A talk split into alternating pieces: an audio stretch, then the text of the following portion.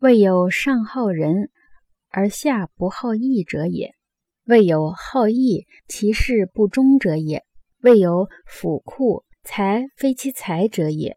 府库是国家收藏财富的地方，连起来就是说，世上没有在上位者爱好仁德，而在下位者不好忠义的，不会有喜爱忠义的人治理不好国家的。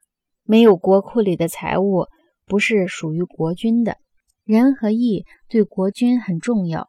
如果君主喜爱仁德，那么臣属就会喜爱忠义，而喜爱忠义的人做事儿不会半途而废。如果能够实行仁义的话，国库里的财物就都是属于国君的了。从康告曰“唯命不于常”到“未有府库，财非其财者也”。这是第十章的第四节。第四节提出了君主任用贤能与善于理财的重要性。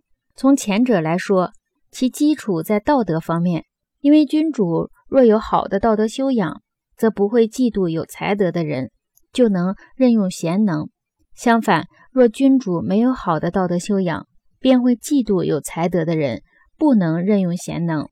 从后者来说，除了上节强调的道德是获取财物的基础外，更提出了古代的一项重要的经济原则：从众使寡，为吉用疏。即从事生产的人口多，不从事生产而依靠别人的人口少，生产财货的速度快，财货的消费速度慢。这也就是量入为出的审慎理财原则。